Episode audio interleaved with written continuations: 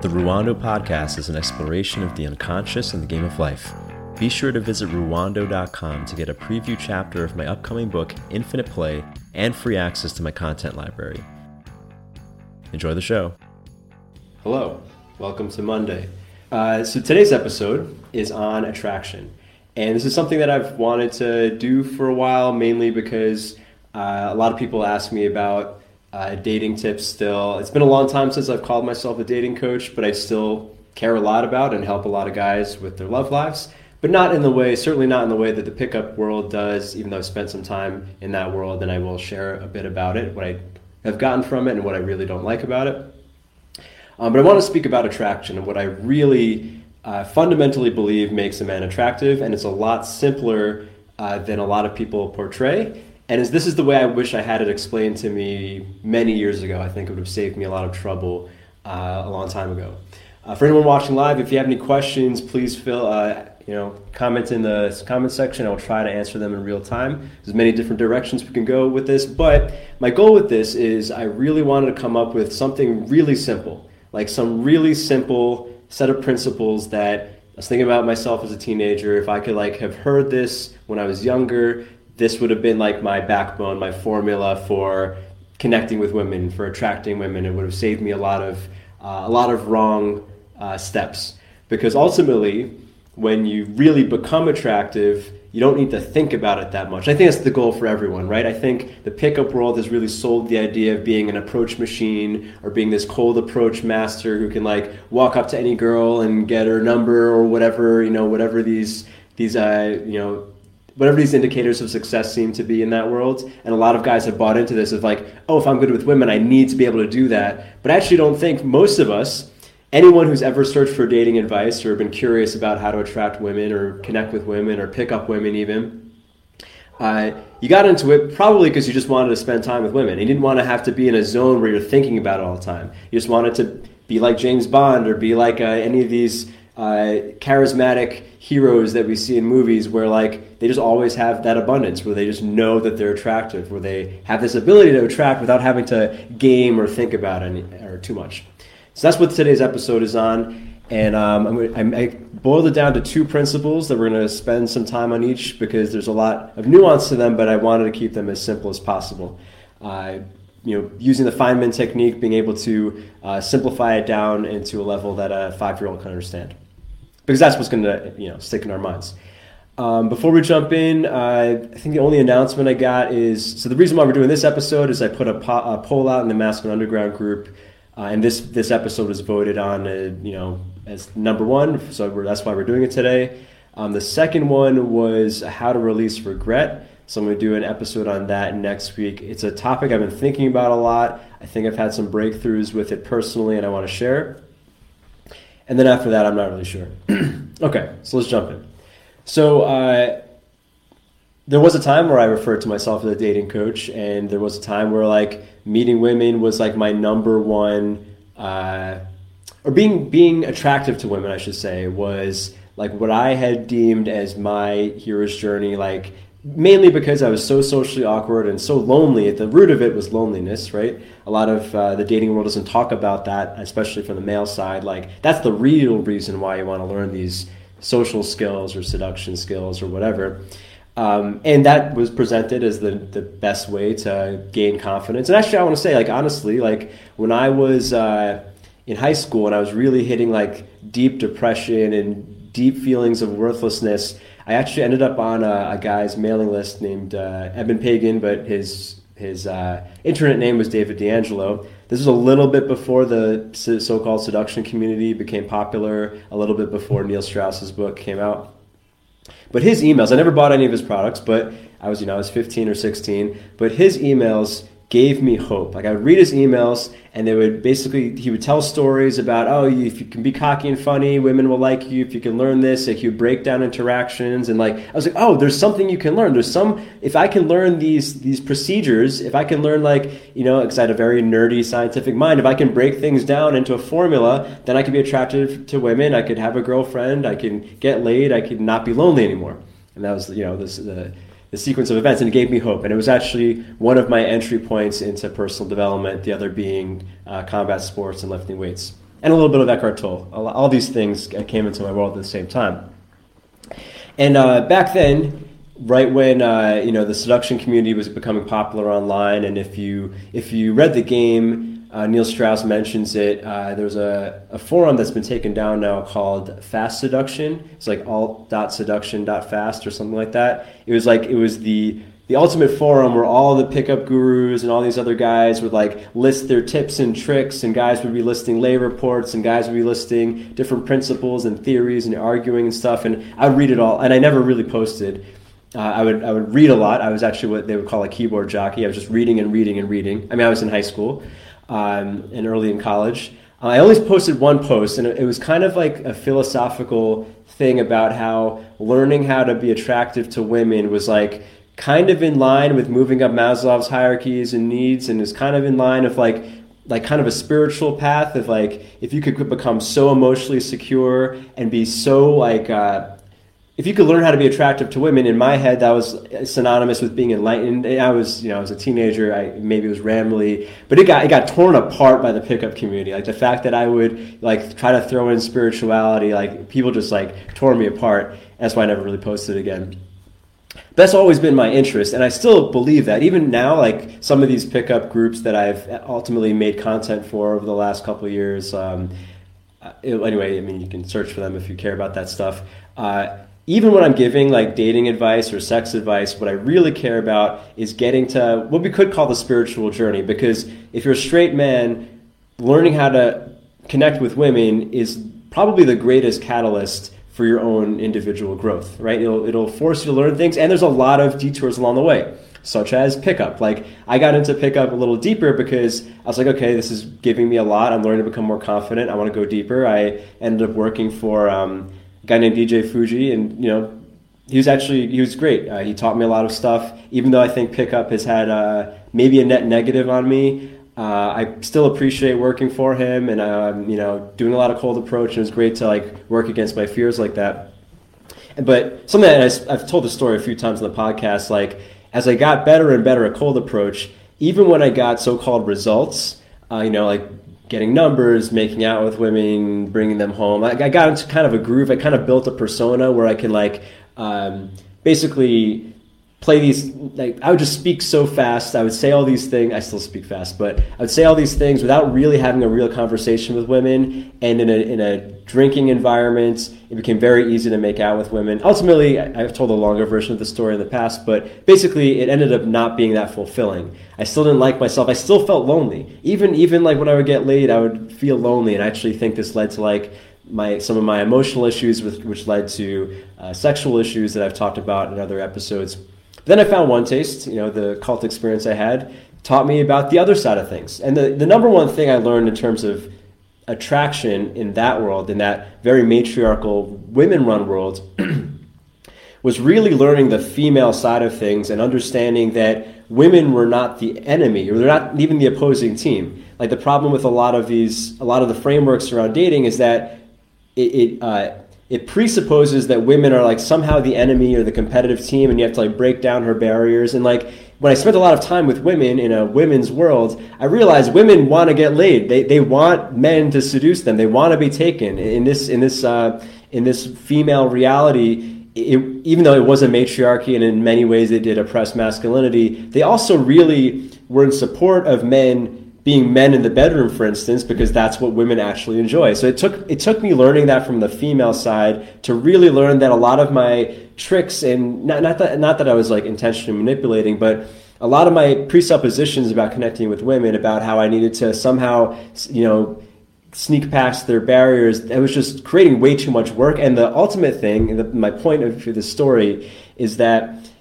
Uh, being attractive is a lot easier than thinking about seducing all the time. Like, like if you can actually just be attractive, we're going to break down what this means, but if you can actually be attractive, and there's certain fundamental principles that make a man attractive to women, uh, actually, there's two. I boiled it down to two. We're going to dig into them.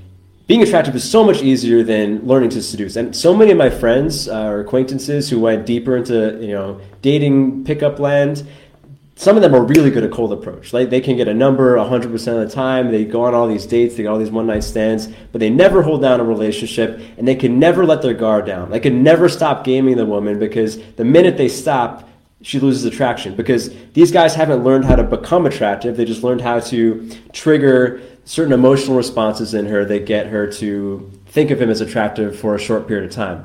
It's basically like salesmanship versus having a good product. And um, one of the, my motivations for making this episode is I was speaking with a buddy of mine who's in a similar life position as me. He's uh, with a great girl. They're settling down. And, you know, guys talk about this all the time, like, you know, about commitment, you know, being with one woman the rest of your life. It's a, uh, it brings up certain feelings in most men. And he asked me, uh, he, he was saying that he felt that he never really went on a tear. Like he never spent a period of time where he was like just going out and getting laid a lot or experiencing many different women. And he asked me like, "Do you feel like have you ever felt or do you feel like you can get any woman?" Like that because that was like in his eyes fully completing that life mission, right? And I had to think about it for a while. And I the answer was actually not really. Like not really.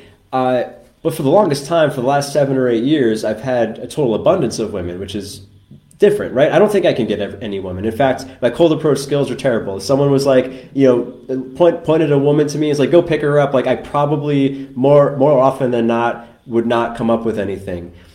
But I have had this abundance, which means to me that there, as like at least during the times that I've been single, I have never felt like there wasn't a woman that was going to be in my life, right? I actually, I'll be more specific. I've had this assumption that I know I'm attractive, and I know that if a woman gets to know me, especially a woman I'm attracted to, she will like me, right? Which to me is a lot more uh, useful or special or uh, fulfilling than having the skill to get a phone number uh, in a club, right? That's me personally. Maybe some people disagree, but that's kind of what this episode is about because in the last many years, you know, I, just, I mean, basically my answer to my buddy was, I just know that anytime I'm single, if I'm in a city, a new city or wherever, like I know I'm going to connect with someone because I just know that women like me, right? That is what that was my original goal when I started learning all this stuff. I kind of forgot it the way I think a lot of guys when they go too deep into pickup stuff or any of these the dating advice stuff that's out there, they get too focused on it on like attracting women and less on becoming attractive. So, here, the point of this episode is that attraction comes down more to being than doing. Or rather, when you are attractive, when you know you're attractive, then you don't need to game anymore. You don't need to think anymore. And that is true abundance. You can just be and have the trust, because as we spoke about in some past episodes on abundance when it comes to money or other things, like what abundance really is psychologically is a full trust in the future. Do you trust that when a woman you like gets to know you, she'll like you back. Or do you, do you trust that women that you like like you, essentially? And when you when you really believe this and this becomes your reality, you don't have to think about this anymore, um, and which I think is a lot more useful than you know. So uh, comes down to two principles. I, wanted to boil this down not into like a listicle of 27 steps. I, wanted it to be as simple as possible. So I broke this episode is in two sections. The first, we're going to speak about fundamental attraction, which is what attracts all women to all men. Like these are kind of fundamental traits that apply to you, whoever you are. If, if you're if a man if you're a man who's attracted to women, this is apl- applicable across the board. relates to your archetypal masculinity or fundamental masculinity, if you will. These are things that are across the board. The second part of this episode is we're going to speak about individual individual attraction or individuated attraction, which is how to be yourself while being these things. And kind of a mini episode uh, in between these two parts is we, we're going to answer the question that I got from someone in the Masculine Underground group when should you follow your feelings and when should you not? Because uh, a young guy, uh, he, he posed this question to me in the context of, you know, all of us know what masculine is in quotes right? And he was like yeah i know that women like these traits. He was listing all these masculine traits but like i don't feel like it's me. It doesn't feel authentic. It's not really who i am you know? Uh, shouldn't i follow my feelings instead? But obviously following his feelings is not attracting women. So i had to think about this for a while actually because these are two kind of uh, cliche adages that people say like be a man but also be yourself. Like what if those things don't line up? So we're gonna do like a kind of a mini episode in between uh, solving this dilemma. Because ultimately, this episode is about the long game. It's certainly not about uh, momentary attraction skills. However, if you're watching live and you have a, a specific question, I'm happy to answer it about anything in, in the in the continuum of seduction or attraction, if you will. But the goal of this episode is to give you the principles of entering abundance when it comes to attraction. So, the first half of this episode uh, on fundamental attraction, we could boil it down to the simple statement be masculine, which is embody the virtues of testosterone. This is what is across the board fundamental and I, I would say non negotiable if, if you're attracted to women. Because uh, this is what exists beneath cultural conditioning uh, on the woman's side, let's say, uh, and also with the men's side. You know, because this is what allows the feminine in a woman, the feminine archetype in a woman, the oxytocin-driven parts of her, her personality, her, her traits, uh, the masculine traits are what allows those traits in her to respond. So, in terms of archetypes, we all have different elements of our personality. Uh, men, women, whatever you are, you have testosterone driven traits, you have oxytocin driven traits, you have a, a trait associated with every possible neurotransmitter that we have. I, I speak mostly about testosterone, oxytocin.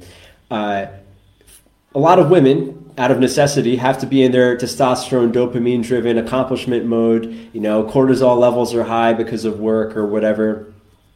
Because actually, in the modern era, we're all individuals uh, in the consumerist uh, in the consumerist reality. So women have to be their own masculine in order to survive in the world. That's the nature of a consumerist society. Consumerist, post-feminist. We can, we can maybe save the politics for later.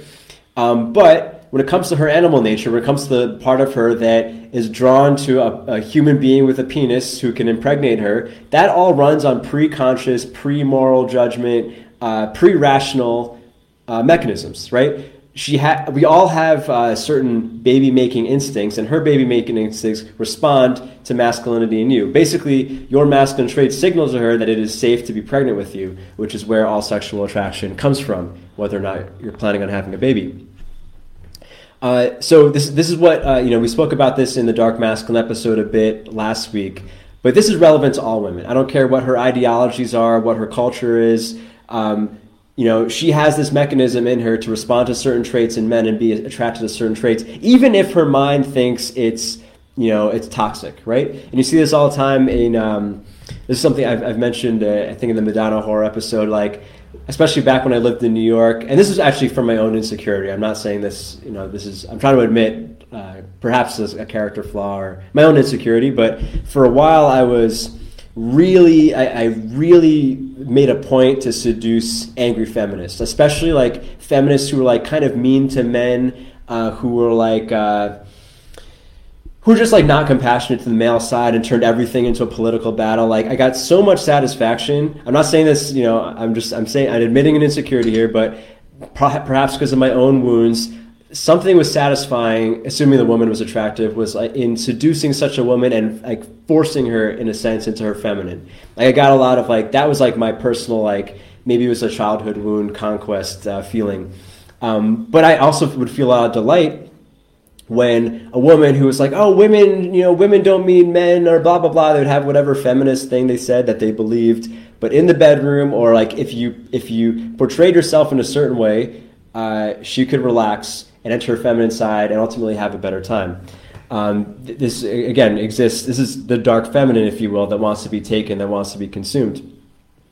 I will say though, when it comes to cultural conditioning, uh, different cultures. Uh, allow this to be navigated a little differently. Let's say, like, um, uh, speaking of ethnic cultures, like cultures like uh, Eastern European cultures, uh, certain South American cultures like Dominicans and stuff, like they're high polarity cultures. Like in their culture, they expect high polarity between masculinity and femininity. And if you've ever flirted with such a woman or been out with such a woman, like she kind of expects you to be super masculine. Where there's certain low polarity cultures like feminist cultures, most hippie cultures, a lot of urban cultures in the U.S., like city city based cultures, tend to be low polarity.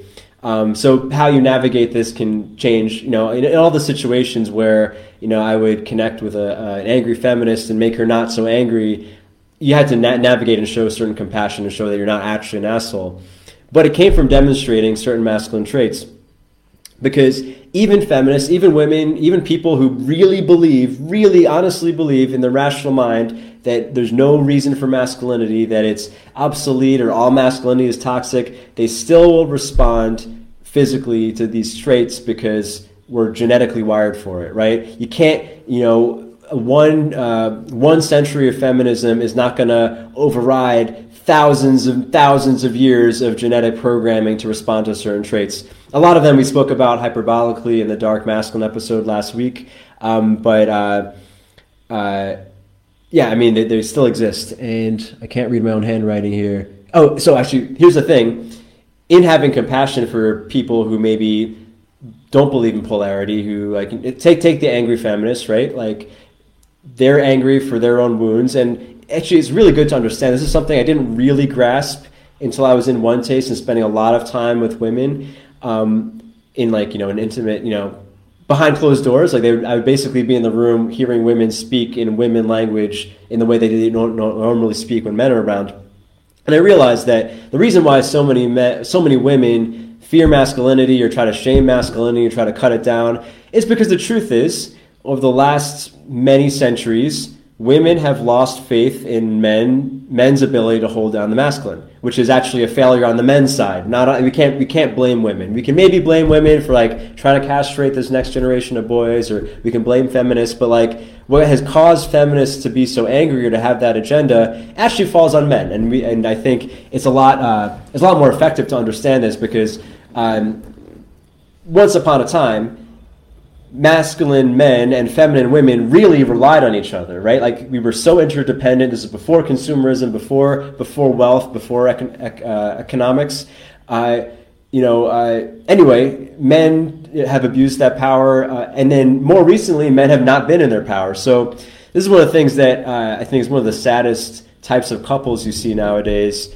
Um, and I mentioned this in the, some of the BDSM episodes, but when I used to uh, help out with Om Rupani's workshops in New York, Om Rupani, he's been on the podcast a bunch. He's uh, a BDSM teacher. I've learned a lot from him. I used to help out at his workshops and, and uh, kind of be his like um, workshop manager. And uh, you know, hosted many workshops with him. And there'd be a certain kind of trope that we'd see at these BDSM sex workshops. Essentially, it'd be like this usually Generation X, a little bit older than me, like, you know, they're maybe in their late 30s, early 40s couple They'd been married for seven to ten years, and they were very liberal, very feminist, and they just hadn't had sex in a long time. And we'd break up into groups sometimes. And I, I would speak with the men, uh, just the men, and I'd hear the, the kind of the same kind of sob story where these guys were like, man, we got together, you know, a long time ago. She was a feminist. I was all for that. I've done everything in line with what she said she wanted. I respected her. I gave her power. I did all these things and but we haven't had sex in five years, and now she's blaming me that we haven't had sex, and it's because she now she wants me to be a man and take the lead and take charge and dominate her. Like what the hell? And these guys were like kind of quite resentful at this idea that they bought into the wrong ideology. They're basically the the the, the past version of the guys who wear pussy hats thinking they're going to get laid.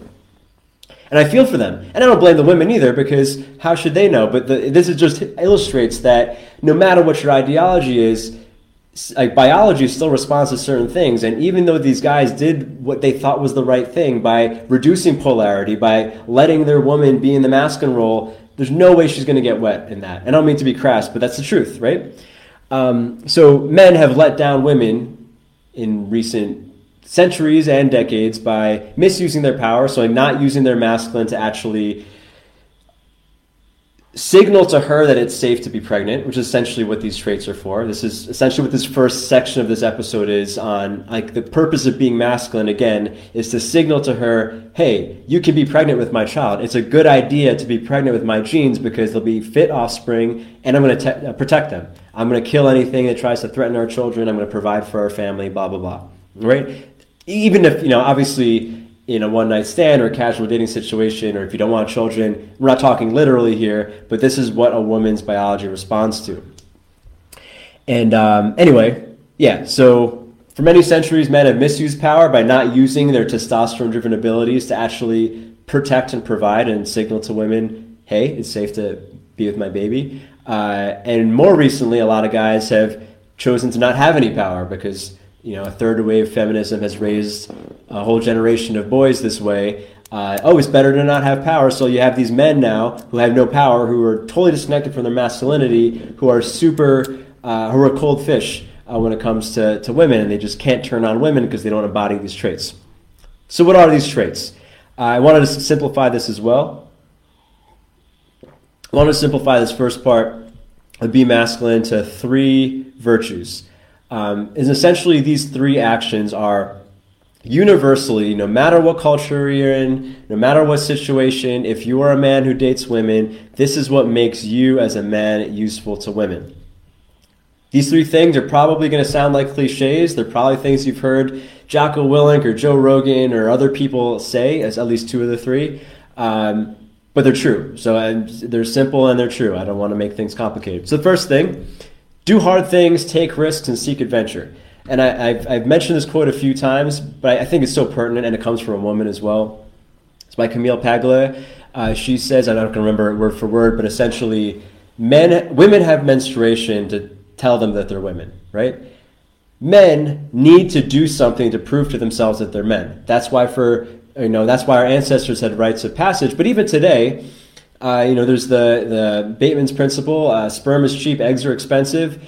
The, society doesn't need all men. Society needs men who are badass enough to do the hard things in life because women's wombs are useful no matter what men are only useful if they can really compete and do things that are hard. So if you're not doing hard things, if you're not challenging yourself, if you're not taking risks, if you're not seeking adventures, you're kind of useless to women because what I mean, those are that is part of the uh, this uh, testosterone's role to a superorganism, testosterone's role to a community. If you're not going to express that, if you're not going to take risks, if you're afraid of things, if you're if you don't challenge yourself, if you fold under pressure, if you don't seek adventure, if you're not curious, if you're happy to sit on your couch or you know let the world come to you instead of go out and meet the world, you're kind of useless. Like what is the purpose? Women can make babies, but what what what could you possibly do for a woman? Like she actually doesn't need you if you're not going to do those things. And this is one of the reasons why we have video game addiction. Because that is the, the, the you never you very rarely see women addicted to adventure video games. You very often see guys addicted to RPGs or adventure games and stuff why? Because we have this mechanism. We are wired to want to go out and risk our lives for the purpose of making a name for ourselves, right? Because if you're a male, if you're a male primate, and this is true for almost all primates actually almost all mammals, and you're not taking risks and you're not winning competitions, then your sperm doesn't actually is not needed for the next generation. Like life really only wants that high value risk taking strong man sperm. Um, so anyway, video game addiction is kind of like a, a, derailment of this very useful instinct that most men have to go out and take risks and seek adventure and see new things. RPG games are so fun because you get to be a character that can go explore the world. But guess what? You're already in an RPG game. It's called life, right? You don't need to, maybe you can't jump super high, maybe you need to sleep. It's kind of inconvenient, and maybe, you know, you, you can't go around doing a lot of the things you can do in video games. But life is also a game, right? And here's here's the place that you're actually supposed to express those instincts. Not that I'm anti-video game, but like here's the real game out here. Uh, and even something as simple as working out, like I know, I mean, this is kind of a thing that gets uh, thrown in the toxic masculinity grouping, and even before that term became popular, a lot of people would make fun of meatheads or people spend too much time in the gym. I think it was uh, Planet Fitness. Uh, it's a chain in the United States. I think it still exists. I don't know. Maybe it doesn't exist. But their whole ad campaign was making fun of meatheads of like like oh, I pick things up and I put things down. Like I was like this Arnold Schwarzenegger type of person. And you know, we can make fun of those people, but those guys, maybe some of them are on steroids, whatever. Those guys actually do hard work yes, maybe some of them are vain, maybe some of them are beach bullies or whatever, you know, or whatever, you know, maybe some of them are, are obsessive with their muscles and it's kind of annoying or they're insecure in a way that they always have to show off. Yes, of course, that always exists. There's always insecure people. But just the fact that you really pay a lot of attention, just you know, working out and having muscles, even though muscles are not that useful in today's day and age, which is why they're not always champion. You don't need to, you know, most of us don't need to kill our food for our children or for our woman. It still signals that you're willing to do hard things. You're willing to go to the gym and put yourself through discomfort and you're willing to you know push through and you actually care about your health and appearance. Like these are still things that are useful. That's i'm putting that all in that first principle. Do hard things take risks seek adventure because that's what makes you functionally useful. Related to that the second adage will say will be take responsibility for your reality and don't wait for perfect conditions this is something that i hear in a lot of guys who decide, okay, I'm going to start this thing. I'm going to go off on this venture. I'm going to start this channel. I'm going to put up this whatever. I'm going to start this business. I'm going to name your, I'm going to travel the world. Uh, but they always have an excuse, right? There's this thing that doesn't work. There's that thing that doesn't, doesn't work. And, you know, and ultimately this is all resentment, right? And we spoke about this in the magician archetype episode. Even if you don't believe in magic, I mean, you can put magic in quotes, your ability to create the world, your ability to create the world cannot go hand in hand with resentment, right? When you feel resentful, you're essentially saying there's something or someone outside of myself that has power over my circumstances. So I'm going to resent them instead of doing anything about it because I can't, right? That's what resentment is. Whenever you're blaming someone for anything, when you're blaming circumstances, and you know, I, I catch myself with this all the time. Like when I'm, I'm my thing is I get super pissed off and contracted, or I'm, I'm working on it, but with, with, when the internet is slow, or I click on something and the link doesn't work, or like I go back and the autofill deletes my thing, like you know these you know these very first world problems. I'll admit I get pretty ungrounded. I, or I in the recently I've gotten quite ungrounded, and I try to catch myself. Like one is ridiculous. Like life is so convenient right now. What am I complaining about? But two, like whatever it is, why am I letting this electronic thing that's outside of myself so greatly affect my reality.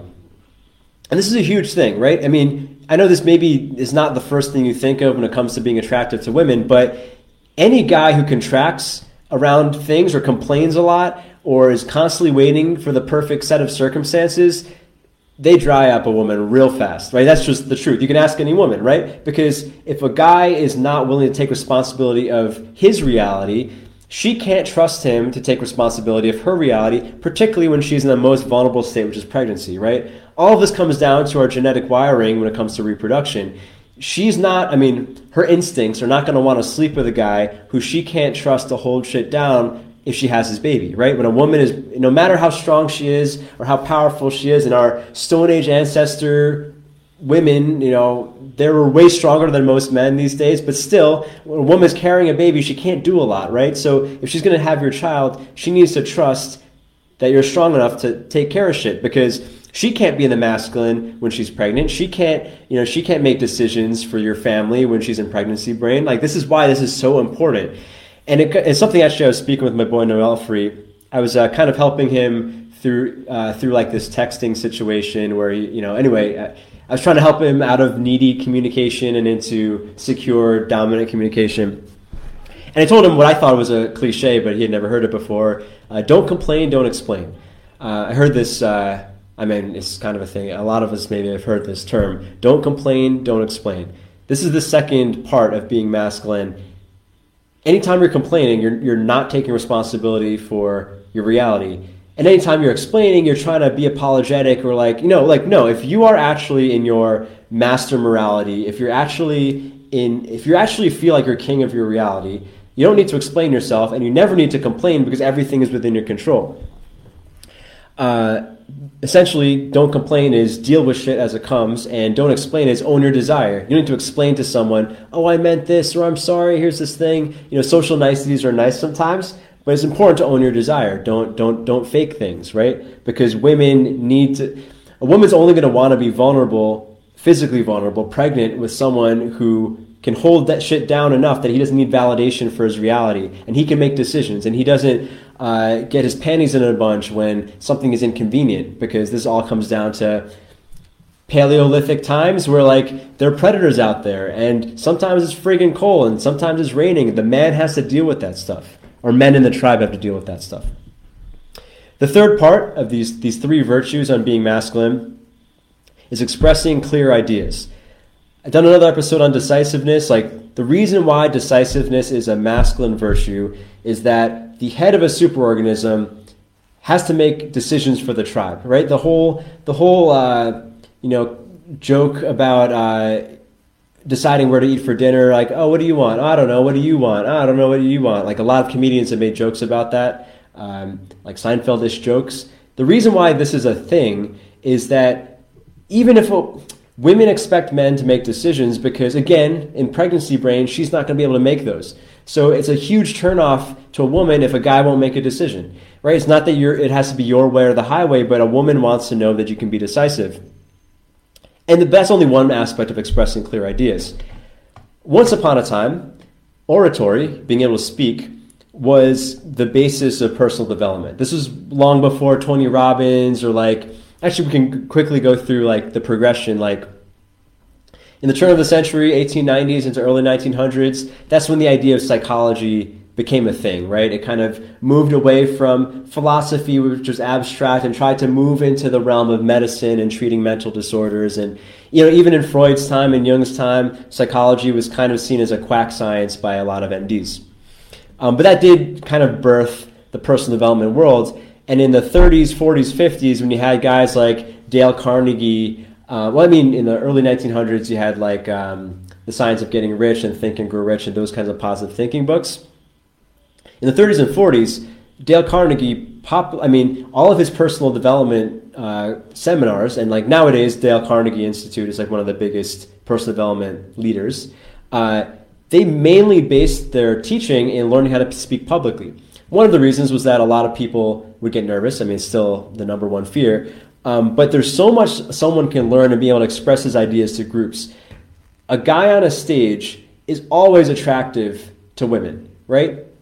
I mean, at least the, the fact that a man can speak clearly on a stage is always attractive to women. Why? It goes back to this whole thing of like, if you are a man who can be listened to by other men, then you are super valuable. Like the chief of the tribe, his children always do well, right? So that's why all the women want to sleep with the chief. That's why in many indigenous cultures, many cultures across the, the globe, uh, the chief could have many wives in a lot of indigenous cultures, they weren't necessarily polygamous in that all men had many wives because you needed a lot of wealth to support many wives. But the chief very often had many wives. Why? Because he is so valuable to women uh, because he can lead all the men, he can lead all the people. Uh, that doesn't mean you need to become a public speaking expert. It doesn't mean that you need to take up, uh, you need to join the debate team or anything. But being able to express your ideas clearly is something that is cross culturally, no matter you know, you know, drop yourself in a group of women anywhere in the world. That is always going to be attractive because of that reason, um, and essentially being able to lead people and speak to people is attractive uh, because you are functionally you are allowing an entire tribe to, re- to rely on you to make decisions. We spoke about this more in the king archetype episode, but leadership is attractive. And these three principles that I mentioned relate a bit. Uh, you know, they cover at least uh, Jack Donovan's four tactical virtues. We had Jack on the podcast uh, back in December, so I just want to credit him because he he uh, he categorized this in a slightly different way in terms of virtues: strength, courage, competence, and honor. These three principles that I mentioned cover these four things, right? Doing hard things requires strength and courage, and sometimes competence. Taking responsibility requires those three things. And then this fourth piece, honor, uh, comes down to again abundance because only men who have scarcity mentality feel like it's okay to be dishonorable because like to be honorable to really uphold stick to your word and uh, you know, have integrity and do things even when you don't have to do them um, they, they come from the assumption that you can trust the future again. This kind of going to our, our macro definition of what abundance is. Only guys who don't trust the future feel like they need to deceive or, or you know, guys who are scarcity minded, thinking they're going to starve in the future, or not have money in the future, are the ones who like cut corners in business deals, or guys who don't trust their, don't actually believe that they're attractive. And you see this a lot in the pick, pickup world, where like they feel like they need to deceive, or they need to like, I mean, no one thinks of it as deceiving, but these guys who feel like they need to constantly be gaming, constantly be like portraying a certain version of themselves as opposed to becoming a certain way, it comes from scarcity. They think that if a woman actually gets to know them, she won't like him, so they have to put on a mask. And very often it becomes true. A lot of, uh, yeah, as I mentioned before, a lot of pickup guys, they have to constantly be gaming, gaming, gaming, because if they let their guard down for a second, the woman leaves. You even see this in the red pill community. Even in married red pill, where a lot of guys have this idea that they need to constantly be gaming their wife. It's like this constant nonstop war as opposed to knowing that you're attractive and knowing your wife isn't going to leave because you're a high value man. That's so much easier.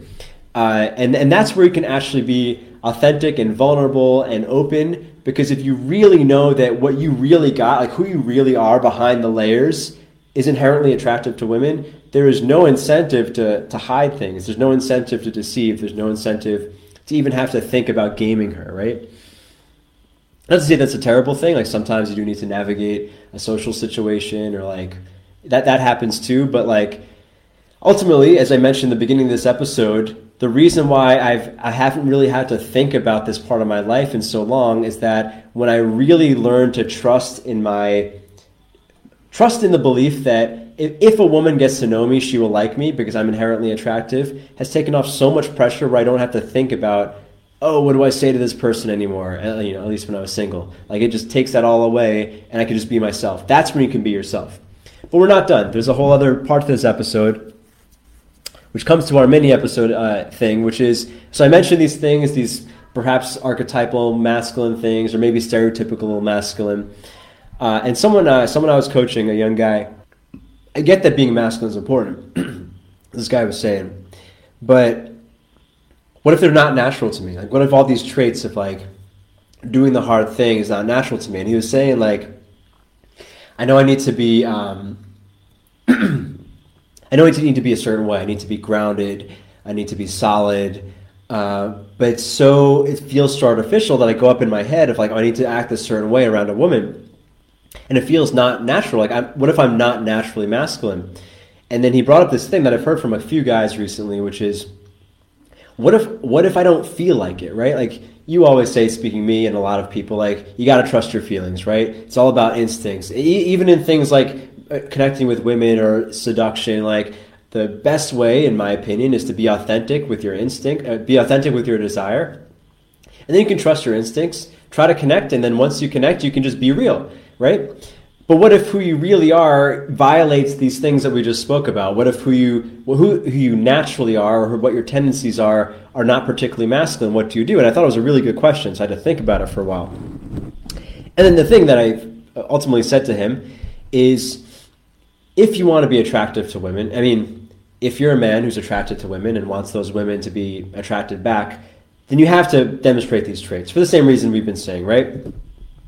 at the most basic, pre cultural, pre rational level, if she's going to be attracted to you sexually, her subconscious has to trust that it is a good idea to be pregnant with your child. That's ultimately what it comes down to, right? And the things that I mentioned are um, I put it in this first section of fundamental attraction because if you don't embody these traits, it's very unlikely you'll be attracted to a woman. Or maybe maybe she'll cut you some slack, or if you live in a a very low polarity society or you know very low polarity culture or subculture maybe you know her mind will think oh it's nice that he's kind of in touch with his feminine side and that's really great. And that is really great. I don't think that's bad. You can be you can be very masculine and in touch with your feminine side but some some women might be more forgiving than others around these masculine traits but there is no woman no straight woman who's going to prefer a man who doesn't do hard things. There is no straight woman who prefers a man who complains about things or is overly apologetic or needy. There's no woman like there's no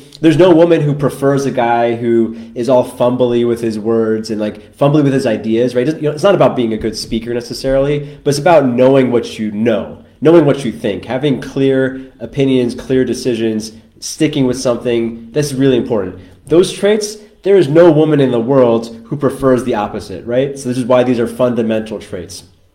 So I said to him, you know, it's not that you have to be a certain way or, or not a certain way, but if you want to attract feminine women, if you want to bring the feminine out in women, as most straight guys, you want to you don't want to date masculine women. I assume if you're a straight guy, if you're, if you're a masculine guy, uh, then these are non-negotiable. And I want to say this. I have to say this because like I'm not a genetic alpha male, right? If you could, you know what I look like, you know, I'm, I'm not. It's just this. I'm, i was def- not predestined to be hyper masculine. I'm not trying. I certainly am. I'm saying this because I don't want to shame or allow anyone to feel ashamed because they don't have masculine tendencies.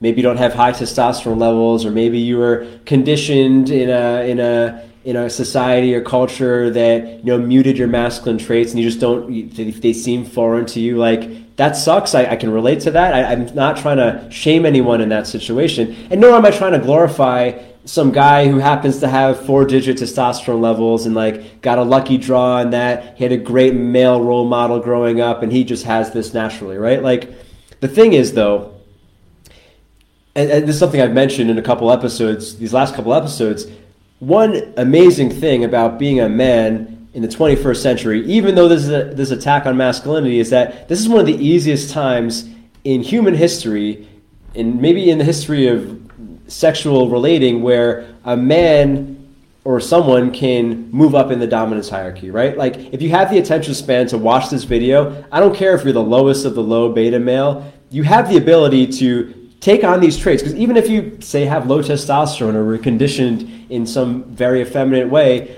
you can you have control over these three behaviors that we mentioned. You can choose to do hard things. When you feel like quitting you can keep doing it. Uh, you might be super um, risk averse but you can rationally use your rational mind and be like hey you know what? My life will be a lot better if i take more risks. My life will be a lot better if i get out of the comfort of my own home and go on an adventure right instead of playing video games, I go out and do something in the real world. Like you can choose to do that, in which case it'll it'll automatically raise your stock on the fundamental level, right?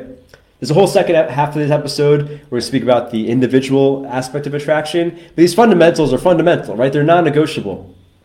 And there is, you know, again, there is no reason to ever not have these traits, which is why we're calling them fundamental masculinity.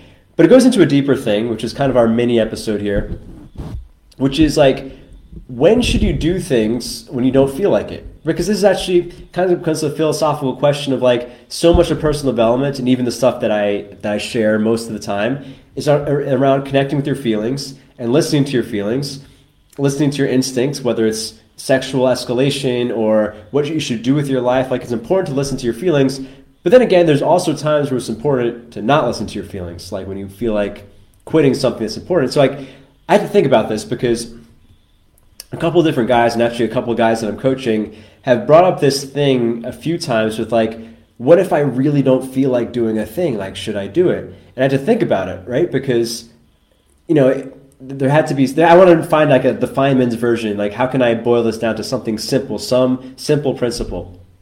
I had to think about this for all because a lot of my life has been going a little bit too hard. I spoke about this in, um, in the ambition acceptance dilemma episode. Like, I took on the idea at a younger age that it's important to take risks and do hard things and set goals.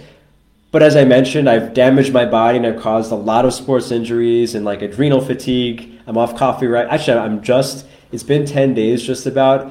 Only now have I like kind of recovered from my coffee addiction. This is the first morning where I wasn't like dead when I woke up. Um, but anyway, I've gone too hard a couple times. So I, I wanted to come up with like, what's a, what's a way to like know when to follow your feelings or not. And here's what I came up with. And it relates exactly to this episode our two sections of fundamental attraction and, uh, and individuated attraction or individual attraction. Uh, sometimes, you should always follow your feelings when it comes to how you're expressing yourself in the world.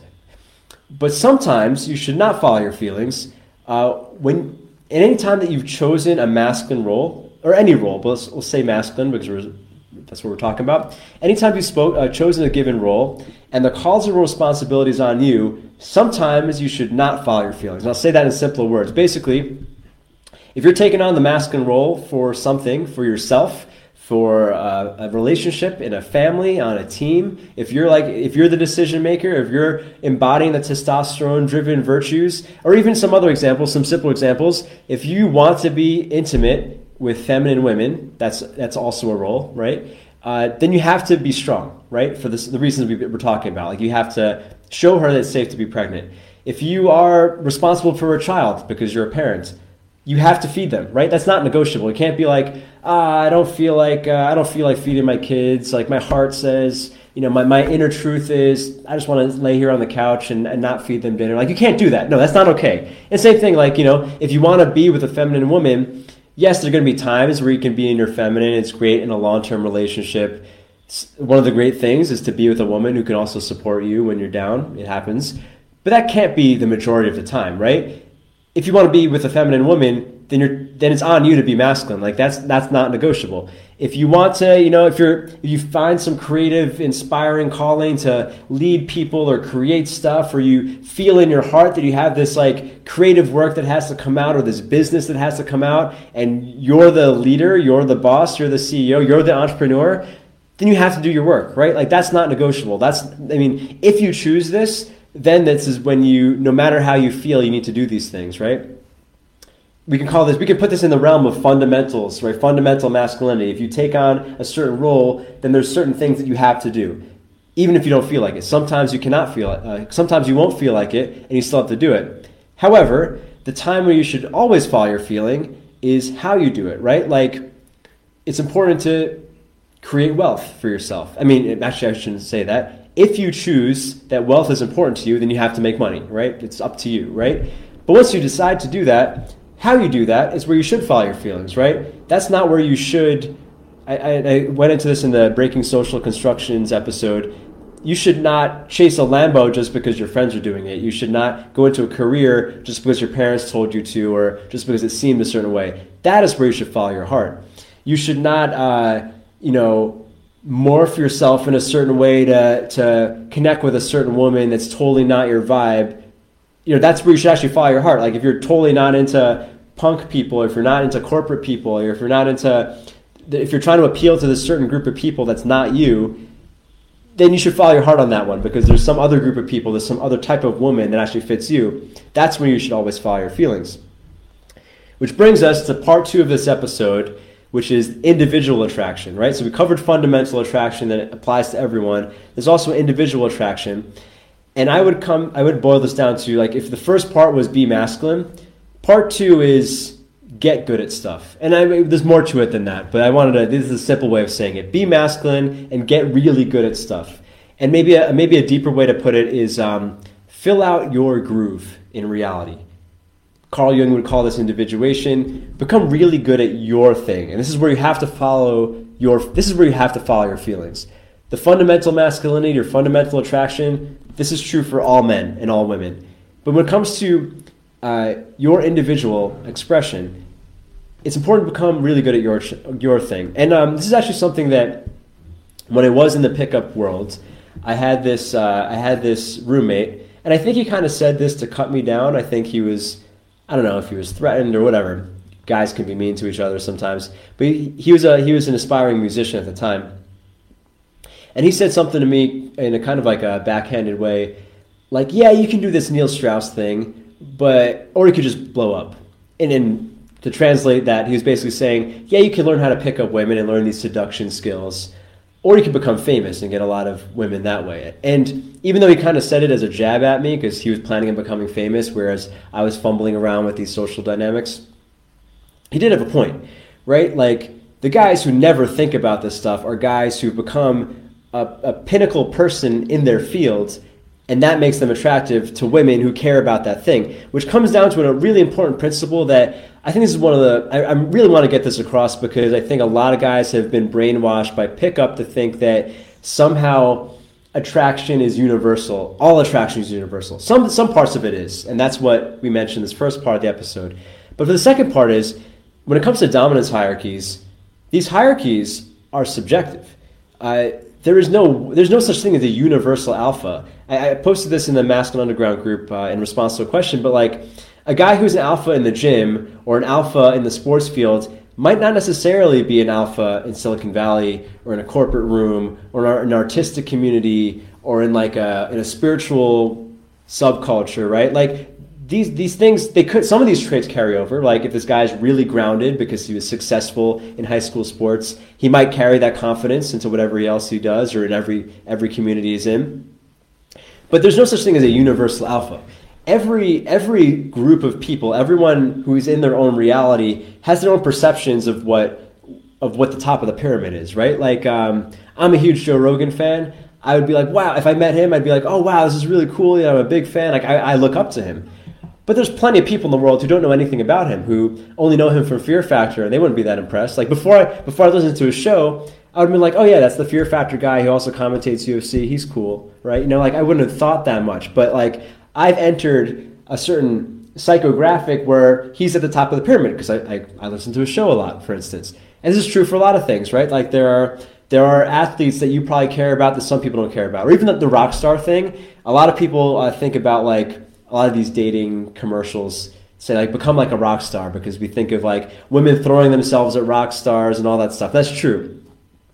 But take take a typical rock star and put him in a country where they don't have his music. Is anyone going to care that he's a rock star? No. I mean, like I've met I've met certain celebrities where I didn't recognize them. I've met them at parties and stuff, and just thought, oh, okay, that's a random person. And then later on, someone says, oh, that's such and such. She's the director of whatever. And like, oh, okay, uh, okay, I, I, didn't, I didn't know, and I didn't, I didn't have that perception, right? Like, you have to.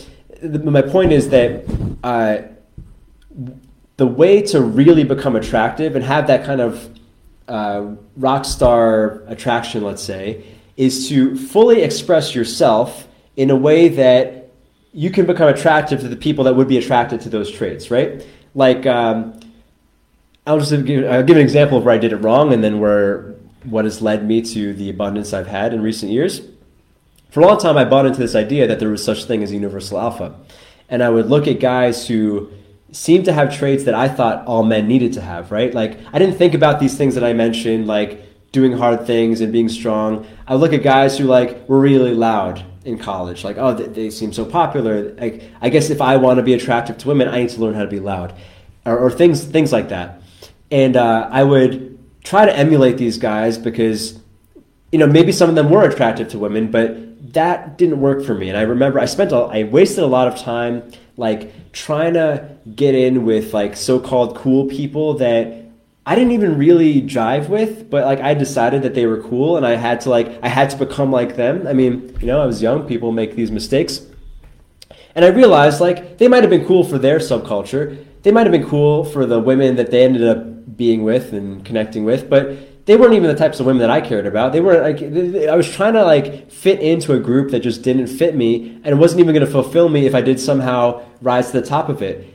As opposed to in more recent years, in like the last uh, you know seven or eight years, I've expressed myself a lot online. I've kind of like dug my heels in on perhaps controversial topics, and I've you know I've gone deep on the things that personally interest me, which is the stuff I talk about in this podcast.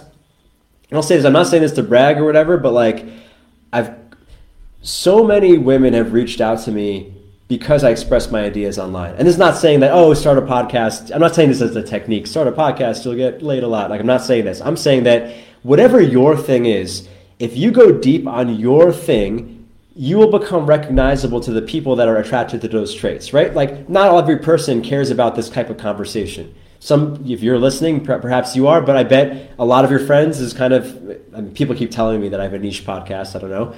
Uh, but you think it's interesting, right? Same thing like there's there are women who are into this kind of thinking there's women that are not into that kind of thinking. There are women who are really into guys who talk about red pill stuff and there are women who hate that stuff right? There's no reason to go after the women the women that don't fit you. This idea that um, that all people are on this continuum this like this uh, universal continuum of attractiveness or universal continuum of dominance and we all have to like rise on the top of it is kind of silly. Um, and this is kind of uh, basically, if you want to really find the women that are most attractive to you and are most attracted to you, you need to fly your flag. And the example I use, uh, I, have actually, I mentioned this in the social construction re, um, episode, but in American History X, there's a scene that I think is iconic where uh, Edward Norton's character goes into goes into prison. He's got to find the other Nazis in the prison, and the, the only thing he can do is take off his shirt and show his show his gang tattoo and, and he'll become recognizable. Taking off his shirt and showing his gang tattoo also made him a target, like because he was now showing that he was he's basically making himself a polarized figure. Some people were going to want to kill him, but it was the only way they could find the people that want to protect him as well. I think is a great metaphor for in life. Like if you don't express yourself, if you try to fit in with everybody, you're never going to find the people that really love you, right? No one loves bland and gray not everyone loves orange, but if you show the orange, the people that love orange will get to recognize that you're orange, right? Basically, if you appeal to everyone, you're, you're really becoming loved by no one. And uh, I thought about this with uh, I heard this a few months ago. It's a kind of controversial clip by Muhammad Ali. Uh, I guess I assume in the '60s or maybe '70s, where he was on a on a talk show with a white guy, a white uh, white talk show host, and Muhammad Ali was speaking about how uh, he believes that people should date their own race. This is a pretty controversial thing for a black man to say during civil rights, the civil rights movement. He's speaking to a very liberal uh, white presenter. who's like, "What are you talking about, uh, Mr. Ali? Like, people, blacks and whites, should totally be able to date." And and, uh, and Muhammad Ali was like, "No, no, no. Like, blue in nature, bluebirds always go with bluebirds, and redbirds always go with redbirds." And he went on this thing which kind of made sense. And he was saying like, he wasn't speaking about race. He was speaking about culture. Whereas like he said something like no woman's going to understand me like a black American woman. Not even an African woman is going to understand me. Like, not a, a, Chinese woman, a white woman, they're not going to understand my jokes, my music, my feelings. I need to be with a woman who, who's from my culture. And this maybe is seen as, you know, this is not a liberal statement, is not, it may be seen as a controversial statement these days. And I even thought, was like, wow, I, I can't believe he said that. But I thought about it, and I was like, man, it is so not everyone's into everybody, right? Like there's certain there's certain types of women, there's certain personality traits that you you find attractive that maybe I don't, or or you know vice versa. Uh, there's certain women that are super into your idiosyncrasies, and I'm not talking about your weaknesses or like your shortcomings, but like you might have some weird quirks, you might have a unusual sense of humor, and some people are not going to be into that. But by expressing that unusual sense of humor, the women and the people that are really into that, that will laugh at your jokes, that's the only way they can find you. Because the overall principle of the second part, if the first part is be masculine, the second part is fully express yourself. And this is where you have to follow your feelings. Whereas the first part, no matter what, if you want to attract women, you have to follow, you have to, you have to be masculine, you have to follow these masculine traits. To individually find the specific women that will love you and adore you for being you, right? Like we don't have to game them, we don't have to act a certain way to impress them. Are women who fit your maybe not culture in terms of ethnic culture or you know or whatever, but you know because the lines aren't really drawn that way in the modern era. Like we have the internet, we're all exposed to all different ethnic cultures or, or different parts of the world or political ideologies or entertainment but we do divide in, in psychographics, not really, not really, uh, we're not really divided by demographics or geographics. Basically, your interest, your interest, your way of being, your way of seeing the world, right? Like I know guys who've uh, dated hot Russian women, or ma- I know I knew I've known a couple guys who've married Russian women because they're just like, oh, they're they're so beautiful, blah blah blah. But they could they all ended up in divorce because they could not they're just from such different cultures not to say that an american guy can't date a russian woman and have a great relationship but if, if the two people are from totally different assumptions about reality and are drawn to different things even if you picked her up even if you gamed her or seduced her or like you know put on a mask to, to a, be that high polarity uh, guy that the russian woman is going to be attracted to or whatever whatever you know you had to do that wasn't you if you ended up attracting her by not being yourself, you're gonna have to keep that up for the rest of your life if you're gonna stay with her, right? Like that that's not sustainable, which is why pickup usually only really works for one night stands and stuff.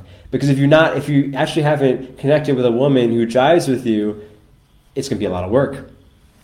And you know, and I'll say, you know, my thing happens to be like these ideas and you know expressing myself online like and i'm not trying to say this to brag but like you know a lot of I've met a lot of women through through through my work essentially because I've become so myself in this part of my life. You know, I'm not perfect, but this part of my life I've become very myself. And the women who are into me, who are into the stuff that is natural to me, find me and they can connect with me and it, and it draws them in. is basically you allow yourself to become a magnet for your exact opposite pole. Because on the instinctual, fundamental level, we are X's and O's. We are, you know, uh, testosterone traits and oxytocin traits find each other on the primal level. But on, but there are other levels to attraction, other levels to uh, intimacy that, that are individual to you. And this is where you have to fully express yourself. Um, this is where how you magnetize uh, the exact people that fit you. And this goes for this goes for friends, but also goes for, for lovers or, or intimate companions, if you will. And it, yeah, you have to be truthful and authentic because anytime you uh, portray something else, you're setting yourself up for a future that you don't want to be in. And one of the common things, and I'm guilty of this as well, is if you really just want a bone, don't portray boyfriend, right? A lot of guys get in trouble with this. I've gotten into trouble with this a few times where like just because of my conditioning, I felt like, oh, I need to show her that I'm a nice guy or like, you know, I can, you know, I'm just a good guy to date. But I didn't want to date in the first place. I just wanted to get laid. Most women will tell you they would rather you advertise, hey, I just want to get laid, because then the women who just want to get laid can connect with you. A lot of guys don't realize there's a lot of women who just want to get laid for maybe a certain period of your life or whatever and they don't want to, you know, if, if you project boyfriend too much, which is not even what you want in the first place, you're probably going to turn off a lot of people. Uh, you're going to turn off the exact type of woman that you want to connect with in that stage. And uh, and this comes down. This is where we're going back into like the spiritual hero's journey. The reason why I care about all this is that the pursuit of women or learning how to become attractive to women, if you're a straight guy, is a great catalyst for really becoming yourself if you take on this second principle correctly, right? If you're not trying to you know, meet the needs of the market or try to fit in with a certain type of woman, but learning how to really fill in your groove, really individuate, and we can boil like the simplest way to put this is get really good at the things that you're interested in. Like go deep on your interests. If you if there's a skill that you find fascinating, go deep on that. If there's a, a way of making money that you think is more interesting than whatever job you're in, go deep on that. Make a career out of that because not only will it probably earn you more in the long run and be more fulfilling, it will be impressive to the specific types of women you want to impress. Guys who become stockbrokers, even though they hate that stuff, just to impress other express uh, to just to impress gold diggers, and there's a lot of men like this. They end up being miserable because they spent their lives. I mean, it's, it's kind of uh, Joseph Campbell's quote of a lot of people spend their lives climbing a ladder to realize at the end that it was on the wrong wall, right? Don't spend your life trying to be attractive to a woman, a type of woman that's not even your type, right? The best thing you can do is to live in high fidelity, live in high levels of truth, express your mind as much as you can. I, I was just on my buddy uh, Leon Turetsky's podcast, and I, I, I, said this line a few more, too, few too many times, but I'm gonna say this again. Like, unless you're living in a communist state, you should express yourself 100%, 110%, because it'll only yield good things for the most part. I mean, even if you're into some weird stuff, if you express yourself, you can maybe find and attract the women that are into your weird thing as well, uh, whatever that is. And this, uh, and, and going back to this whole idea of uh, dominance hierarchies are subjective, it's kind of a marketing principle known as the blue ocean strategy. Uh, I think it's a it's the book. There's a book called Blue Ocean Strategy, and the idea is uh, a lot of a lot of markets. If you're speaking about marketing, uh, a lot of markets are red oceans, right? There's a lot of sharks, sharks being businesses, and they've eaten a lot of the fish, which are I guess consumers, and there's a lot of blood in the water. And it's very hard to feed yourself in a red ocean. So what they say is create a blue ocean, carve out your own niche, carve out a different interest group, a different psychographic, a different need that's not been fulfilled. Whereas a blue ocean, there's no blood in the water yet, and that can be your thing. Then you could be the leader of that ocean. You could be the biggest shark in that ocean.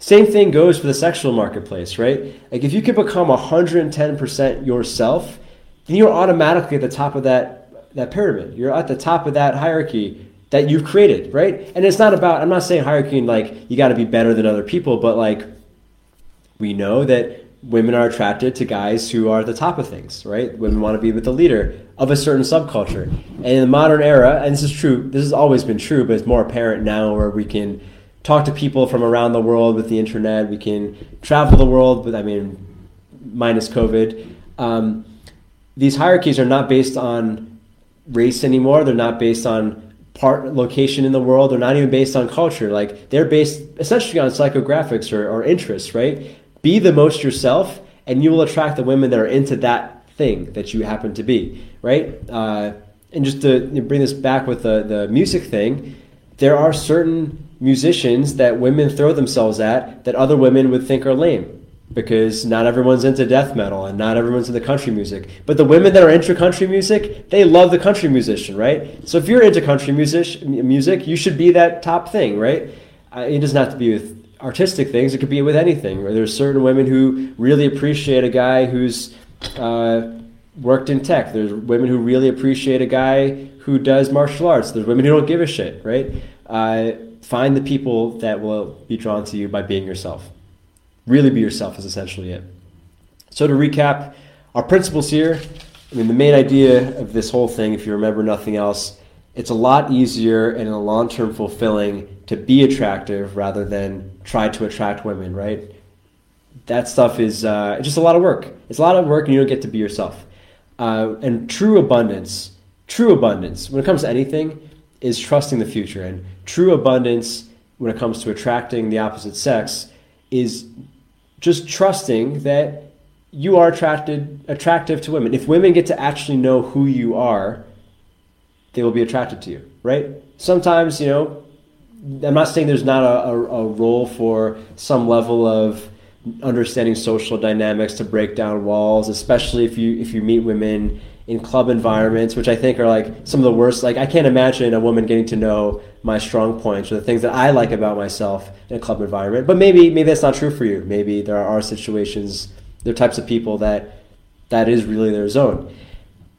So essentially, this comes down to two things: fundamental attraction and individual attraction. Be masculine, which is fundamental, and really individuate. Really fill out your groove find your thing and do that because that's the most rewarding thing uh, that that could be true um, in the in the sexual connection realm as well. Of course, I got a plug at the end.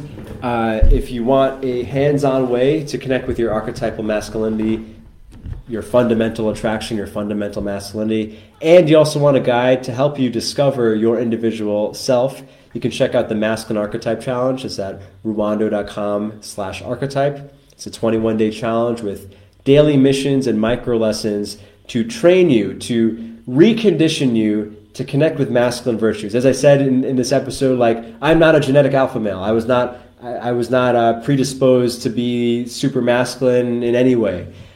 But one of the beauties of being a conscious man in the modern era is that you have the rationality, have the consciousness, you have the control of your reality to embody these traits that are universally attractive, that are universally uh, fulfilling if you're a man. Uh, and you can choose to do these things. You can learn, you can recondition yourself to take on these traits to embody your testosterone-driven virtues. I'm not going to I'm not going to co- claim that doing this challenge will raise your testosterone levels, but I'm not going to say that it's not because uh, we take advantage of something called the winner effect, which is a proven phenomenon that does is known to raise testosterone levels and create androgen receptors in your body which is all conceptual mumbo jumbo to say you'll actually feel more like a man. That's at ruwando.com slash archetype. And next week, we're going to do this on, uh, we're going to do an episode on releasing regret. It's uh, a topic I've been kind of working through. It's actually something that me getting off of caffeine, I'll tell the long version of the story in the episode, but uh, something about allowing my body to get physically depressed this last week kind of like unlocked these past memories for myself and like forced me to confront regret from the past, which is a form of shame that uh, can be. I was noticing it was limiting my behavior in the present, and I think it limits a lot of guys' behavior. So next week we're going to talk about releasing regret. Uh, a bunch of people were watching the live stream today, but no questions. So unless anyone has a question right now, I'm gonna zoom off, zoom off, zoom out. Going once, going twice. Well, thanks for listening, guys. And uh, if you are watching this on your screen, I know some people like to, to watch this on their smart TV or use their whatever, but I think it's a good idea to switch to the podcast version. Listen to it in your earbuds, go for a walk, do some push ups, do something with your body, do some gardening. Um, there's no reason to be on your screen uh, for this long, and this episode was kind of a long one. So I hope you weren't glued to your screen the entire time. But thanks for watching. All right, goodbye.